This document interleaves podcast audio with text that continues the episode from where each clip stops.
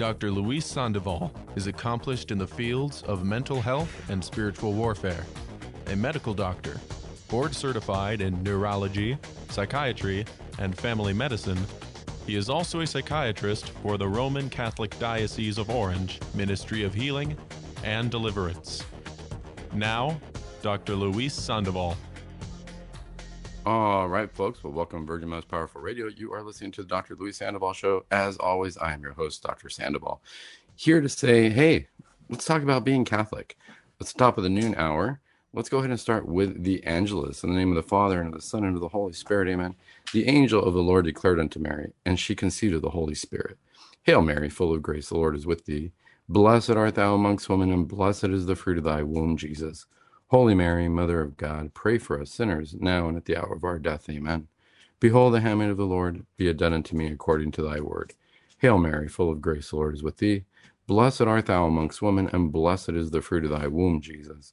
Holy Mary, Mother of God, pray for us sinners, now and at the hour of our death. Amen. And the Word was made flesh, and dwelt among us. Hail Mary, full of grace, the Lord is with thee. Blessed art thou amongst women, and blessed is the fruit of thy womb, Jesus. Holy Mary, Mother of God, pray for us sinners, now and at the hour of our death. Amen. Pray for us, O Holy Mother of God, that we may be made worthy of the promises of Christ.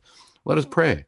Pour forth, we beseech thee, O Lord, thy grace into our hearts, that we, to whom the incarnation of Christ thy Son was made known by the message of an angel, may by his passion and cross be brought to the glory of his resurrection, through the same Christ our Lord. Amen.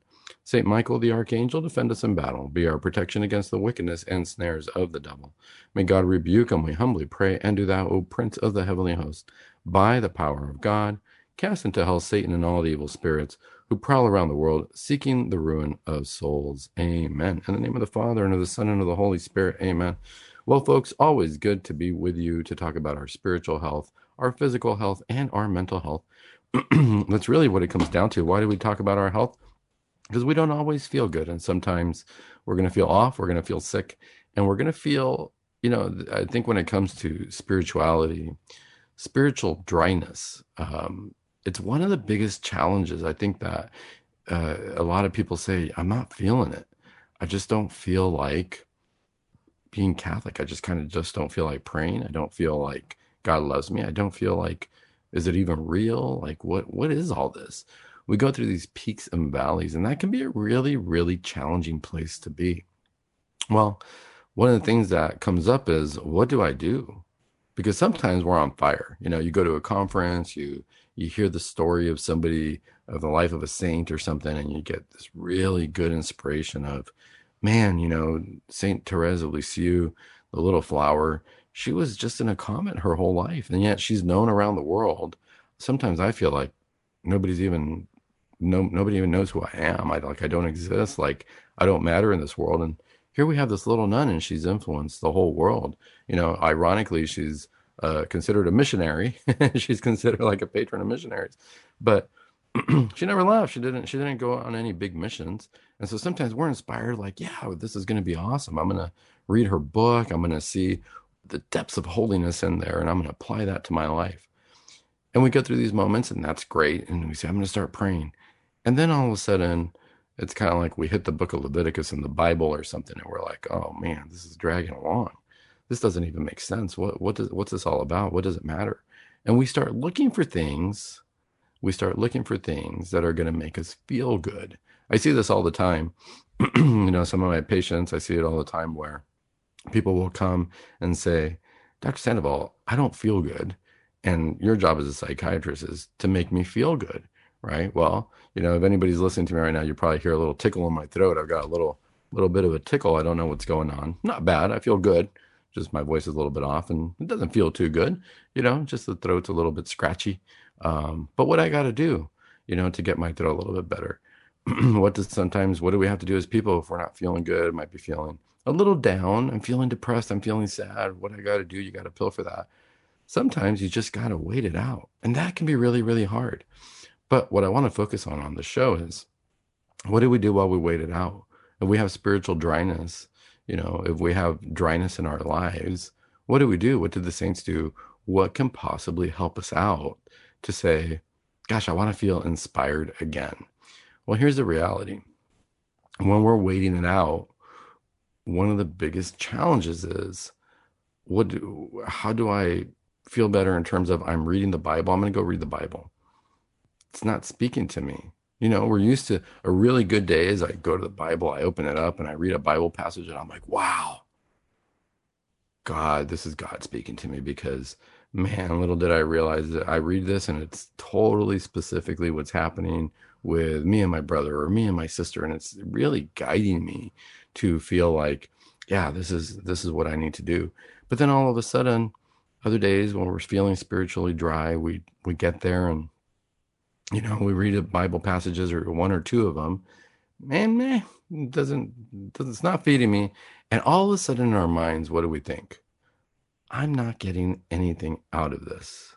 I am not getting anything out of this. So it's not working. I'm going to put the Bible aside. You know what? I'm going to go watch a comedy. I'm going to go watch a movie. I'm going to go read a funny book. I'm going to do something. Uh, and we start going down that secular path, right? We, we do this all the time. I'm not getting anything out of this. I hear this a lot too when people say, you know, going to church on Sundays, I don't, I don't really get anything out of it. So I don't see, yeah, I think when we do that, it's we've reached a point in our spiritual dryness uh, that we don't even appreciate what's before us. And I would hate to fall into the trap of profanity, of profaning, of you know minimizing that which is sacred, of giving it up. And what I mean by that is like what profanity really is, what profaning really means. It's a big word, but what it means is taking something sacred and really diminishing it, taking something holy uh, in our Catholic world and making it nothing. So by not going to Mass on Sunday, I've lost touch with what is it that the Mass really is. Because whether I'm feeling invigorated or not, the Mass is happening. The sacrifice of Christ is happening. And if I don't at least recognize that intellectually, boy, I'm I'm gonna miss out. I want to be there whether I, I recognize it or not. It's kind of like going to a, a, friend's birthday party. I don't feel like going, but they're a good friend. Uh, and if I'm not there, it's going to mean something. They're going to they're going to be like, "What happened to you?" And am I going to be able to tell them, "Yeah, I wasn't feeling it, man. I wasn't feeling your birthday." I, I, just wasn't feeling good. I didn't feel like I was going to get anything out of your birthday party. They're going to say, well, it wasn't about you. this is my birthday party. What do you mean you didn't feel like you were going to get anything out of my birthday party? You were supposed to come. I was hoping you'd be there because it was an important day for me. I think it's kind of the same thing. You know, we, we miss out on mass because we feel like I'm not getting anything out of it. I don't feel like I'm going to learn much. And Christ is like, the mass isn't about you. The mass is about what I did for you. You know, this is come on over because whether you're feeling good or bad, I need you there. I need I need you. You know, this is about hey, look at what I'm doing for you, whether you recognize it or not at that moment. Because what's the difference? All of a sudden, I'm feeling pumped up. I'm feeling good. I'm feeling spiritual. And okay, so now I'm going to go to church uh, because I'm feeling good. Well, Jesus is going to say it's it was happening the whole time. You know, whether you felt good or not, it's the same thing. So you got something out of it this time, but it's the same sacrifice. It's the same ultimate sacrifice for your eternal life. And this is the biggest challenge. You know, I see this, and I say challenge because I don't want anybody to feel bad. Uh, I've been there. Gosh, I've been there. Were times where I don't want to go to church. I don't want to pray. I open the Bible and it doesn't really matter to me. It doesn't mean much to me at that time. Uh, and I kind of feel bad about it because I'm, I feel like I should always be inspired. But just like when my patients come over to me, I say, I, what do I tell them? I say, unfortunately, sometimes you got to wait it out. I remember a case of a, of a patient who sadly, sadly had lost his wife. Beautiful family, tragic car accident, random. Uh, and he lost his wife, and obviously he didn't feel good. And he came to me. He said, "You need to give me some medication. You need to give me something for this, uh, because I'm just not not doing well." And we actually had to get. Sadly, I got into an argument with the guy. I mean, we we got to a level of an argument where, you know, I tried to explain to him, "Gosh, I'm so sorry about your loss. Um, Uh, there's nothing I can give you though, because on for multiple levels. One, our medication doesn't work overnight. You know, if somebody's depressed or anxious, I can prescribe a medication, but it's going to take a couple months to feel better. So that's one thing if we're talking about the medication. But the other thing I had to tell him was, you're not supposed to feel good right now. And he got really upset about that. Why? Because in society, we're so used to, no, I need to feel good now. And in fact, if I'm not feeling good, something's wrong. And that's not the case the reality I told him was, you're grieving. Grieving doesn't feel good, but it's actually a good thing you're doing this. It's a natural process. You're processing the loss of your wife.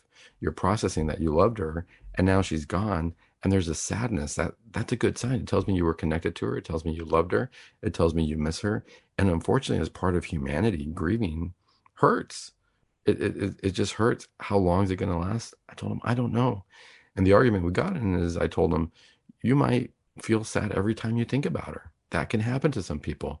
And he got really mad and he said well you're not a very good doctor if you can't make me feel good. You're not very good if i'm going to feel sad every time i think about her. And the the challenge there was trying to explain to him this has nothing to do with medicine or being a doctor. This has everything to do with being human right? So we ended the, the meeting in a really in a really good place because the reason he was getting upset is part, it was part of his grieving process you know if anybody's looked at the different stages of grieving anger is one of them right we go through denial we go through anger we go through bargaining we go through you know all the different stages and he was in in the angry stage. Well, it was a mix, right? It, it's not like they're uh, concretely distinct, but it was a mix. I said, "You're going through a grieving process. Uh, you're angry right now." And we ended it, and he felt good because he realized that he was heard. Uh, he knew deep down inside he wasn't supposed to feel good, but it, it doesn't. You know, it's not a nice time. And at the end of the day, he said, "Thank you," because I also told him, you know, it's not going to feel good, but I'm here. I don't always feel good. We don't all don't always feel good but I'm here to walk you through this. So when you're not feeling good, you know, come back. Let's make an appointment. Let's talk, and we can we can walk through it together. I think he felt some solace in that. But how does this? What does this mean about our spiritual life? How does this compare to our spiritual life? Well, we're going to go through some dryness, and we come back from the break. I'm going to let you know how is this similar to the dryness or not feeling good in our spiritual life? How do we get out of it, and what are some tips we can do to kind of inspire ourselves more? More after the break.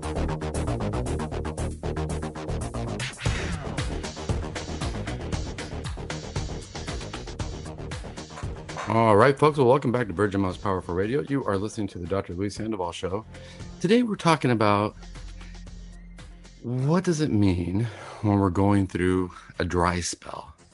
You know, before the break, I was talking a little bit about a patient who uh, was frustrated. He didn't feel good, and he wanted to feel good immediately. And I think in those moments of pain, because he had just lost his wife, uh, who he loved, great relationship. Um, you know, he had he had gone through this moment and initially the pain of grief can be really really hard. And so he wanted to feel good right away. There was no solution there was no answer other than this is part of being human. Um, and sometimes that's not a good enough answer but what i right before the break i said one of the nice things was at the end of the meeting it turned out to be a really good meeting actually because i told him you know, as your psychiatrist, as, as uh, doing therapy here, and you know, I do have medication, but they're not going to work. But I'm here for you, and we can talk about this. And if you're not feeling good, come back. You know, we can we can process this. We can go through it. I think one of the main things as we do this in our spiritual life, there's a few things that we can garner from it. So this is now spiritual psychology, if you will. One, I think it's always good to remember that we're not alone. And one of the ways that we can do that, you know, I'm not alone in my spiritual battle, I'm not alone in this fight. But I think one of the main ways that we can do that is by preparing before we even, one, recognizing we are going to go through spiritual dryness. So that's one thing that's important. But since we know that, we got to prepare for this. We, what am I going to do when I find myself in a spiritually dry place. What am I going to do? It's just like we prepare for earthquakes, we prepare for, you know, fires, we have our fire extinguishers, we have our plans. Well, guess what? if I find myself in a dry place, one, I hope I would have prepared myself with having a friend who I can talk to, who hopefully I'm not going to burden, uh, or I'm not going to be, you know, very needy or something along those lines, because that's what happens. We get into a bad place and we start getting needy. We start wanting quick answers. But hopefully, a friend who I, I speak to normally and a friend who's going to be honest with me. I think that this is key. So I would prepare myself and say, hey, I know that this person's pretty solid in their faith, or we talk about spirituality. And hopefully, I can call them up and just say, hey, man, or hey, you know, woman, or hey, friend, or whoever you are. I'm feeling kind of dry right now. I'm just not feeling it at all.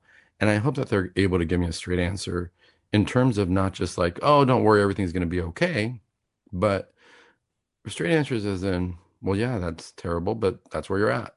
you know, or gosh, maybe it's because you were really mean to a person last week when I was there and that could be affecting you or something. And I hope that I'm open enough. This is where I really got to trust the person that I'm open enough to listen to what they have to say.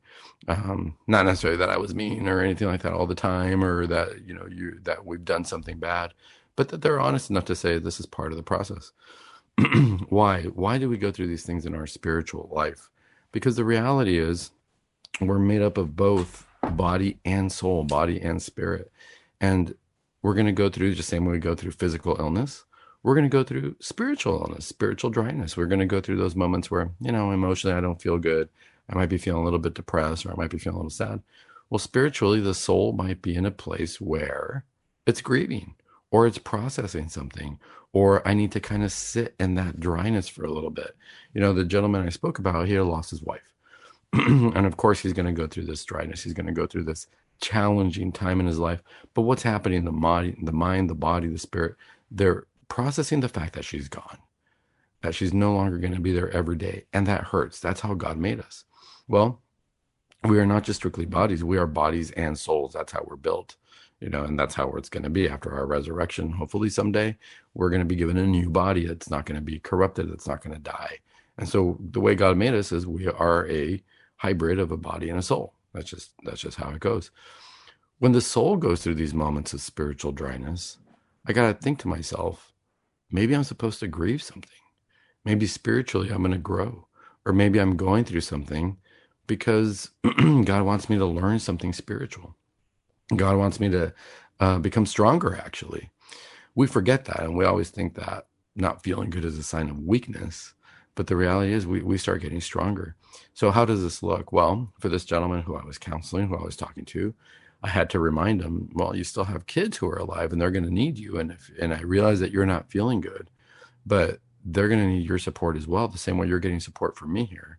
They're going to look to you as dad and say, Hey, I need some support. I need to, I need to go through my own grieving process. And are you going to be there for them? That actually builds strength for us, uh, mentally, emotionally, you know, because then later on we go on in life and we say, we can meet somebody else who's going through a tough time and say, Yeah, I've been there. I understand what's going on and they're going to say, "Yeah, but you're looking so good now," or "You're you're much stronger." Because we might meet somebody when they're in that depth of sadness, and we're going to say, "Yeah, but I was I was in a rough spot too." You know, now I'm a little better. I'm growing, and it still hurts though, and it doesn't feel good. The same way spiritually, all of a sudden I open the open the Bible, get my rosary beads, feeling that dryness. Well, what do I have to do? I have to go through it. This is where the temptations can come in, though. in the moment of spiritual dryness, this is where the devil might want to get you. I'm gonna drink here from my throat. Um, because all of a sudden, these are the moments where we can start to feel God doesn't care about me anymore. And that can be pretty dangerous. Oh, it's dangerous on different levels. On one level, because it's not the truth, right? All of a sudden, we're blinded. And during moments of spiritual dryness or not feeling inspired, um, we're going to go through periods where we might feel like, why am I even doing this? You know, we might feel like I've lost my faith. I, I don't think this is real. I think I need to go look at a different religion, maybe, maybe Eastern religions, or maybe, gosh, you know, uh, my friend who's Buddhist really seems to be in a good place and they practice Zen and they practice all these other things. And maybe that's where I need to go to feel good. Notice this is the key though. I'm going there because I want to feel good. I didn't say I'm going there to find the truth. And that's a big challenge. You know, when that patient came to me, he didn't want to hear the truth. He wasn't, he, he didn't want to know it, but he needed to hear it. You know, at that time, it might not have been pretty, it might have hurt, but he needed to hear the truth that this is going to hurt and it's not going to feel good, but it's something you got to go through because you're eventually going to grow on the other end. And you don't know what God has in store for you on the other end. It doesn't feel good though. it doesn't mean it's not the truth. But I think a lot of times when we don't feel good, when I say, I'm not getting anything out of the Mass or I'm not being inspired by what I read in the Bible, one of the big risks that we have is it doesn't feel good. I'm going to go somewhere else so I can feel good, not necessarily to stay in the truth. And that's a big challenge, right? So, while all of a sudden, why? Because we've left what we know is true. We've, we're not giving God the time to work on us to maybe have to whittle us down a little bit maybe to maybe he's helping me try to get rid of pride and maybe i see that a colleague is being brought up into you know good positions or something that um, being moved up in the in the professional ladder as we say and i feel like i'm being held back. And all of a sudden maybe god's saying hey maybe i'm trying to challenge your humility. Maybe i'm trying to make it so that you don't feel pride. Maybe you got to work on that because guess what? You think that's a good position. Man i've got something so much better for you. So much more important than what you're looking at. But if i give it to you right now you're going to be really prideful. Right now what i got to do is i got to trim you down. I got to prune you a little bit because i need to make sure that when i give you something really big you're going to be able to handle that spiritually. These things can happen. This is i think where the spiritual dryness prepares us for greater things but we're not able to see that in the moment.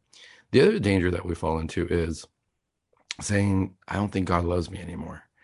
And that is very dangerous in the sense of we're not we're denying god his true nature. Who am I to tell God what he's feeling or not feeling? And the reality is, God can do nothing but love.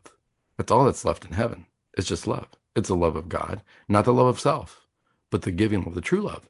The true love where I'm not going to care about myself. I'm going to give of myself to everybody else. But guess what? Everybody else there is giving of themselves too. That's true love. It's like imagine a really good married couple where all they care about is each other.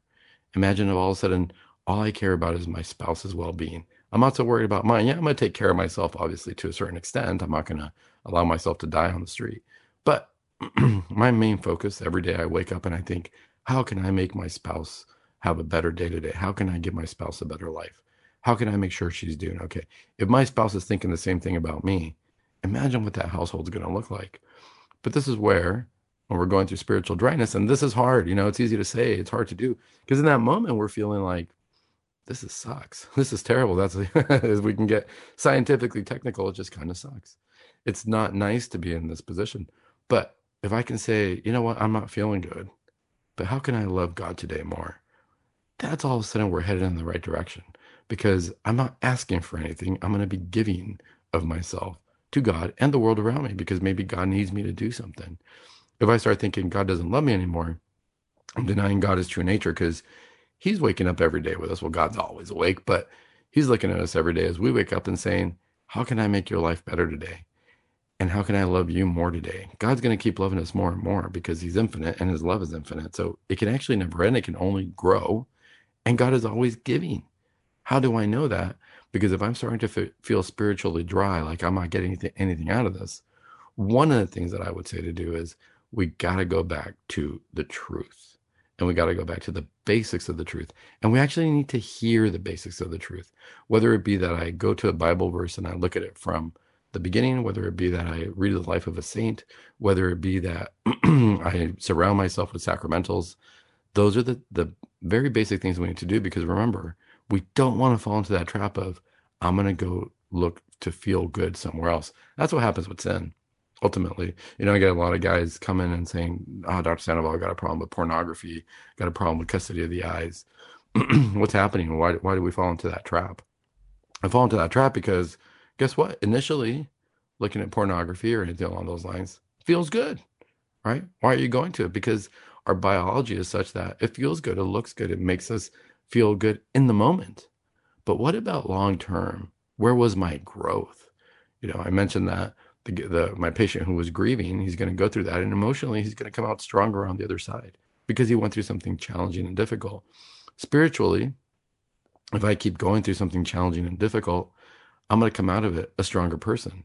But if I just go to where it feels good, you know, if I just go to where uh, I'm going to have pleasure for a moment and I'm not going to go through that pain, where's my growth? Am I gonna am I gonna have grown? Am I is my character gonna be stronger, or am I gonna be weaker? At what point do I stop going to either pornography or um, you know gluttony or drugs or whatever sin is I'm using as my feel good as my feel good uh, solution at the time? At what point am I going to stop that? It's probably not going to stop, and this is where sins can become addictions because we never went through that period of saying, hey, I'm going to have to grow and I'm going to have to go through that hard part and come out on the other end, being able to really overcome myself, being able to um, manage my emotions, being able to control my feelings, being able to recognize that, hey, it doesn't always feel good and it's okay. I was able to grow from that. if I just keep going to the addiction, when does it stop? When, if I keep going to this item that's going to make me feel good, at what point did I grow? And I think that the true answer is we never will. This is why people, as people, we get stuck in our sins. Notice that. Do we go to confession for the same sins over and over? Why? Part of it is because, yeah, we, you know, the devil's got our number. He knows how to tempt us. But then I got to ask myself, am I willing to go through the pain and sacrifice of spiritual dryness to come out ahead on the other end? More after the break.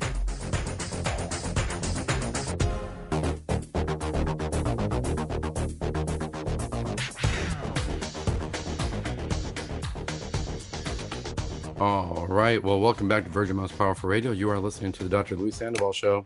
You know, one of the things that we're talking about is spiritual dryness. What do we do when we're feeling spiritually dry? what can we do when we're not getting anything out of our faith? And one of the biggest things I would say is, you know, in my before I became a doctor, I was a teacher. I used to teach the sciences in high school, um, math and chemistry and biology. My, my favorite was probably chemistry to teach. It was just such a great topic. and, you know, one of the things that I recognize is with our faith, if we're feeling dry, if we're feeling like we're not getting anything out of things, sometimes going back and recognizing, well, what am I teaching about my faith? I'm worried about learning about it or feeling good, but sometimes love is about giving and it's about giving of ourselves. What I do sometimes, if I am feeling spiritually dry, those are the times to get together with the kids and to say, hey, kids, what's our faith about? because I want to learn from them. And it's like I'm teaching them at that time and I'm saying, what's our faith about? But I'm going to hear from them what their thoughts are. And sometimes just the most simple, innocent things can bring us back to remember the most basics. I'll sit down with my kids, believe it or not, and this is sometimes what brings me out of it and recognize, well, I might not be feeling good, but I better hope that they are and that they understand what their faith is and that because if I look at them and I think, man, if they're going through some kind of spiritual dryness or a friend of mine is going through spiritual dryness, I don't want them to fall away from the church. I don't want them to feel that that's bad. I can see it from the outside and recognize, hey, you're going to get better. But when my kids, I'll take out the Baltimore Catechism, got a copy right here, and I'll just start reading. And I'll say, hey, keep it basic. Keep it basic. What's lesson one? The purpose of man's existence. I think when I'm feeling spiritually dry, I've gotten to the point where I've forgotten what's my purpose here. Is it always to feel good? Is it always to, you know, be on a roller coaster ride all the time? Don't get me wrong, I love roller coasters. I think it's awesome. I think it's fun. But what's my purpose here on earth? Because eventually I want to get to heaven. You know, th- this is interesting because with the Baltimore Catechism, it's it's old school. Anybody who who grew up in the old school, I'll sit down with my kids and I'll say, "Hey, who made us?" And I expect them to say, "Well, God made us." And then the next question is, what for? Because I'm feeling spiritually dry. Remember, we got to ask ourselves, what for? What's this all about? Why am I going to church? What's this all for? Why, why am I even praying? What's this all for? To know Him, to love Him, and to serve Him in this world, and to be happy with Him forever in heaven. That's pretty basic. I'm not supposed to be happy here. And this is what we forget. Yes, there's an element of happiness. There's an element of happiness to our existence. And that's pretty cool. You know, we didn't always exist. God gave us existence. But this is not where I'm supposed to make my final um my final home. You know, this is I'm I'm I'm coming and walking through here. And what I remember is I was sitting there talking to my kids about this. And as we go through this, you know, we, we go through the catechism and we say, well, who is God? God is a supreme being, infinitely perfect, who made all things and keeps them in existence, right? So we start recognizing God, and one of my kids, she became kind of sad, and and she said, you know, it's it's interesting when you hear about what goes on in your kids' minds, but she said, well, Dad, when we go to confession, I got to tell my sins, right? And I said, yeah, you do. and she said, but because what if I don't make it to heaven? And I said, well, why wouldn't you make it to heaven? And she said, but what if I've sinned and what if I've done something bad and then God won't forgive me?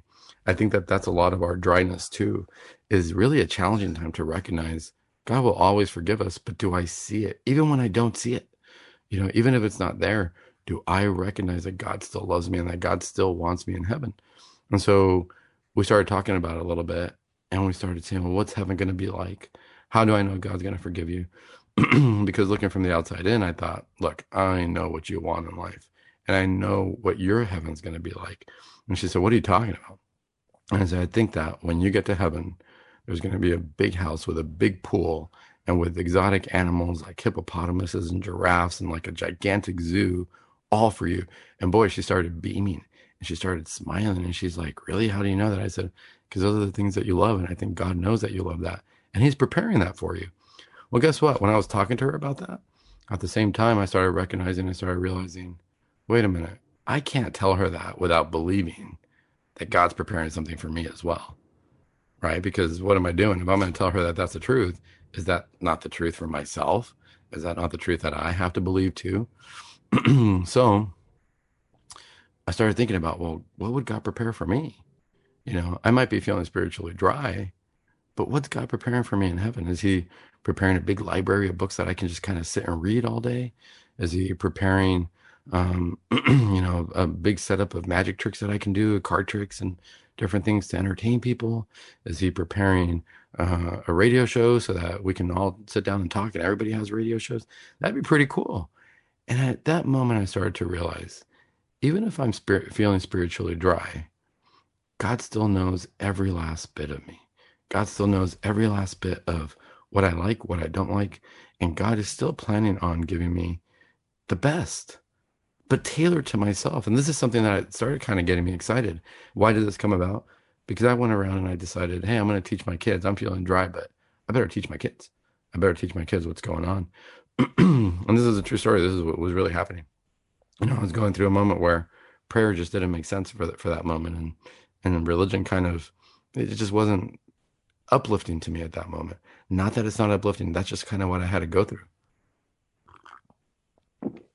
and once I went through that, once I sat down and taught my kids, I said, "Gosh, I'm like God's child as well, and God's teaching me too, and God's telling me that." I need to trust them that as I go through the spiritual dryness, I'm going to get to heaven. And then I decided, well, okay, the catechism, the catechism's like a big lesson, right? And it could be a little bit dry for kids. Even the Baltimore catechism, I love reading it because it reminds me of my childhood. But for them, it could be dry. And I thought, well, why don't I teach them a little bit about the lives of saints? And I got one of these simple little books of saints. It wasn't very extraordinary. And this is where our, our psychology comes in. You know, sometimes we're looking for big, extraordinary solutions to our problems because we see our problems as huge we can't overcome them. And sometimes it's the most simple of things that we need to focus on. You know, as we say, the devil makes a mountain out of a molehill. and we do that too, you know, out out of a grain of sand, all of a sudden I imagine a whole beach worth of issues when really the problem wasn't that big. So I thought, well, this is working. I'm going to keep talking to my kids about the faith and about what I expect them to learn about the faith. Well, why not take out the simple book of saints and tell them, let's look at get inspired. And there's a story of Saint Isidore his day is May 15th. And St. Isidore, this is a little story, it was kind of cool. And I said, hey, let's read about the saint and see what this means in your life. It says Isidore was born in Madrid, Spain in the 12th century. He was a farmer on the land of a certain wealthy nobleman of Madrid. He never missed daily mass. Okay. the neighbors accused him to his employer of neglecting his work in order to go to mass. So he's trying to go to mass. He's trying to put God first. And all of a sudden, he's getting blamed, and and the neighbors are saying, "Hey, you know, there's a problem here. Uh, he's neglecting his daily work." But Isidore said, "I know, sir, that I am your servant, but I have another master as well, to whom I owe service and obedience." Okay, well, what happens in this story? We're going to see in a second. But from this paragraph, I got something very important, very adult, actually. I mean, it's a kid's book, it's a kid's saint book that's written for kids. But I realized, one, remember, God says we got to be childlike. not childish, but childlike to get into heaven. Keep it from the basics. But the main thing that I got from this is he never missed daily mass, even at the risk of losing his job at this point, because he's being called on and they're saying, hey, this guy, he's not doing his chores to go to mass. But he says, yeah, but I've got another master. He comes first. And he never missed daily mass, but never tells me that he was going to daily mass, whether he was feeling inspired, whether he was feeling dry, whether he was feeling happy or sad. He never missed daily mass.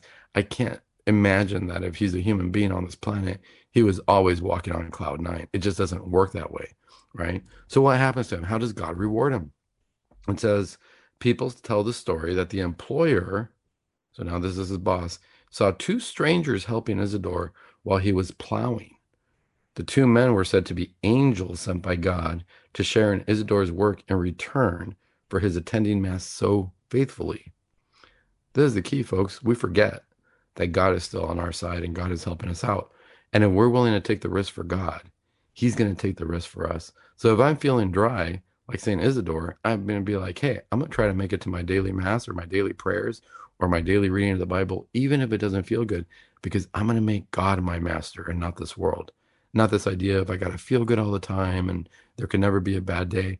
No, I'm going to I'm going to accept and embrace my humanity and realize that part of being human is I'm not always going to feel good.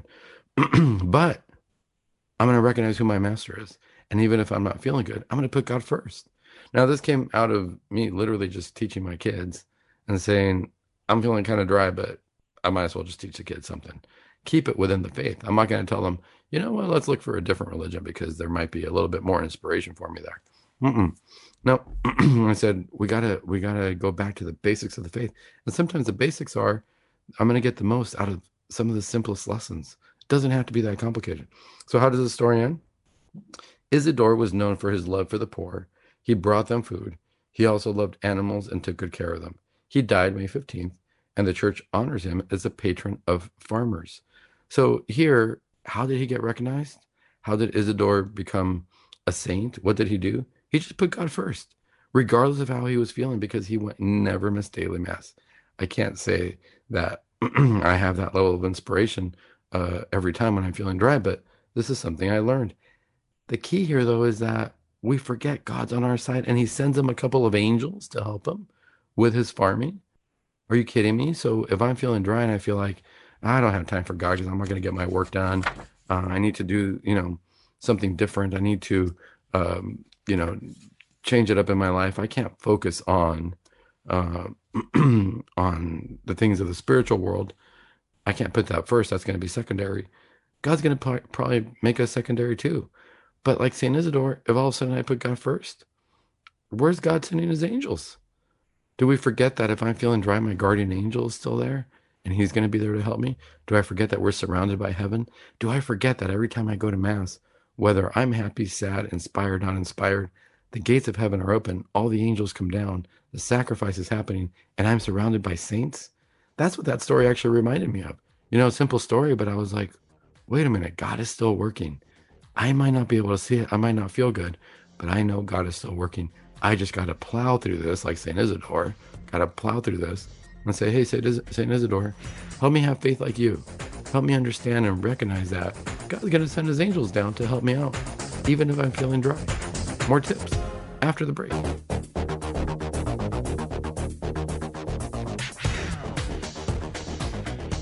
All right. Well, welcome back to Virgin Most Powerful Radio. You are listening to Dr. Luis Sandoval Show. And today we're talking about, gosh, what do I do when I'm feeling spiritually dry? well, we quench the throat, right? So today, uh, my listeners, if you're joining us, you'll have to forgive me. My throat's a little scratchy, but we're going to get through the show. no problem. Let me take another sip of my coffee here. well, one of the things to remember is this if we're feeling spiritually dry, if we're feeling spiritually depressed, spiritually anxious, spiritually off, where nothing's making sense to us, we got to remember, first of all, we're not alone. And two, we can't do it alone.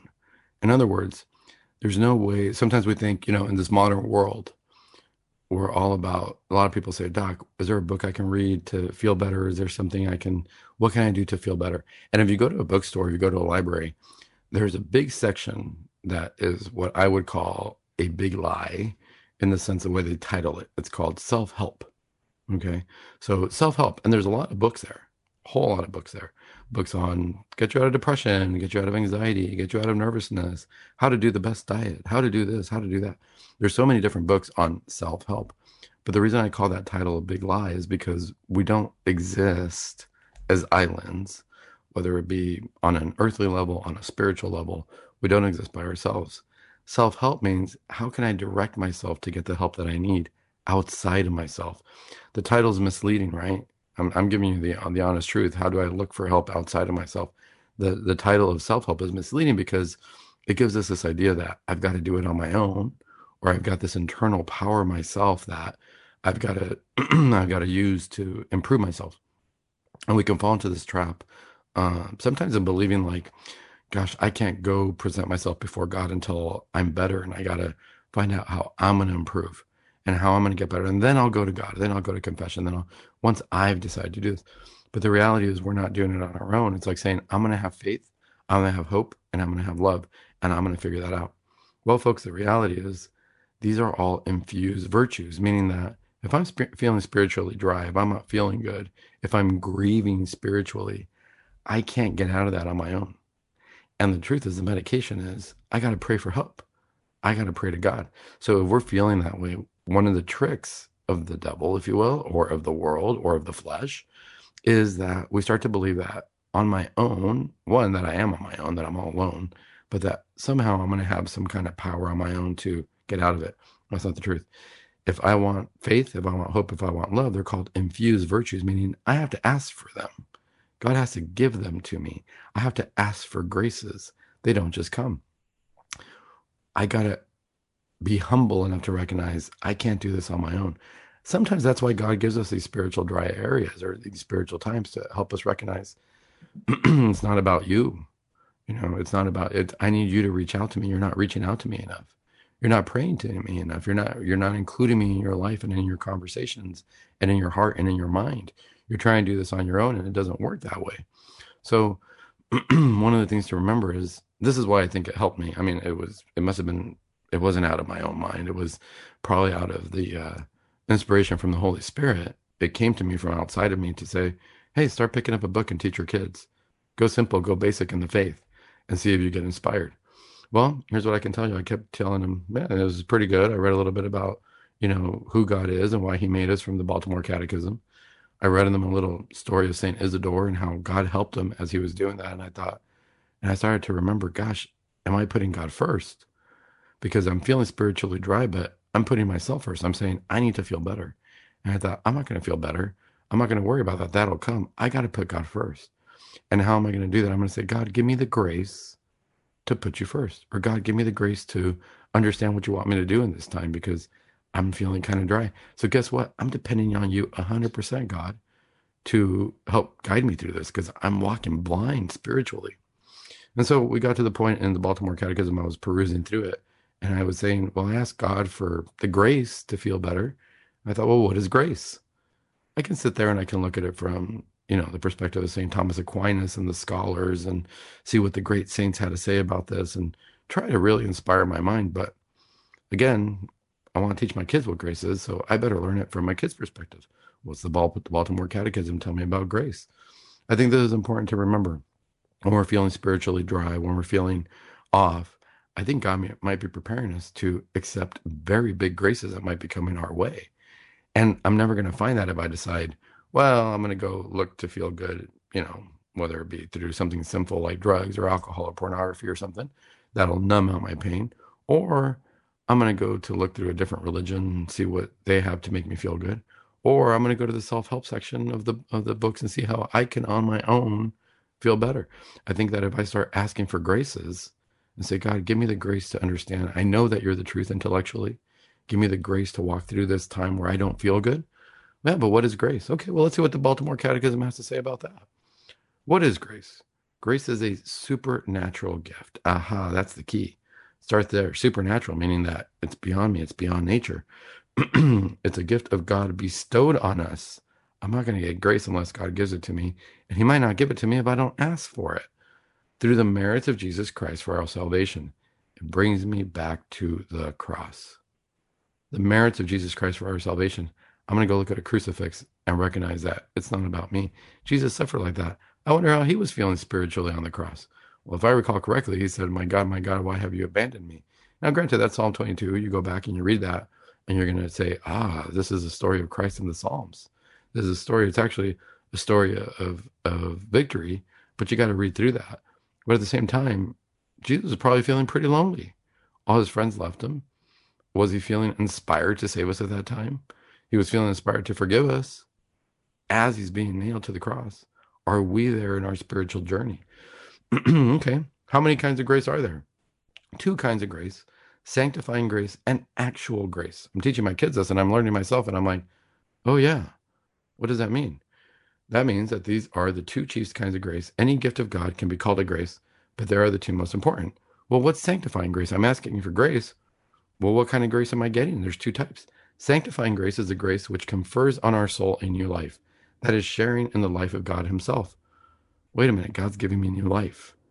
I'm spiritually dry, but as I'm reading this, I was like, I got to remember why am I feeling spiritually dry? Because I want to feel good on this planet in this lifetime, or do I want to feel good when I get to heaven?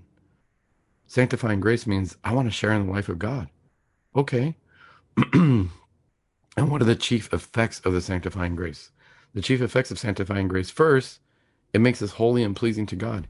Am I worried about being spiritually dry, or should I be more focused on being pleasing to God? Whether I'm dry or not, whether I feel good or not, what does God think of me? Not what do I think of myself? Second, it makes us adopted children of God. Wait a minute. Through this grace, I'm going to be a child. I can call myself a child of God. He's my father. This is my family. I'm feeling spiritually dry, but I'm part of a pretty important family. Third, it makes us temples of the Holy Spirit. Who am I at this point? Who am I? This is kind of like far from our the experience of Our Lady, who she's told she's full of grace, and she's like, "Wait a minute, what are you talking about?"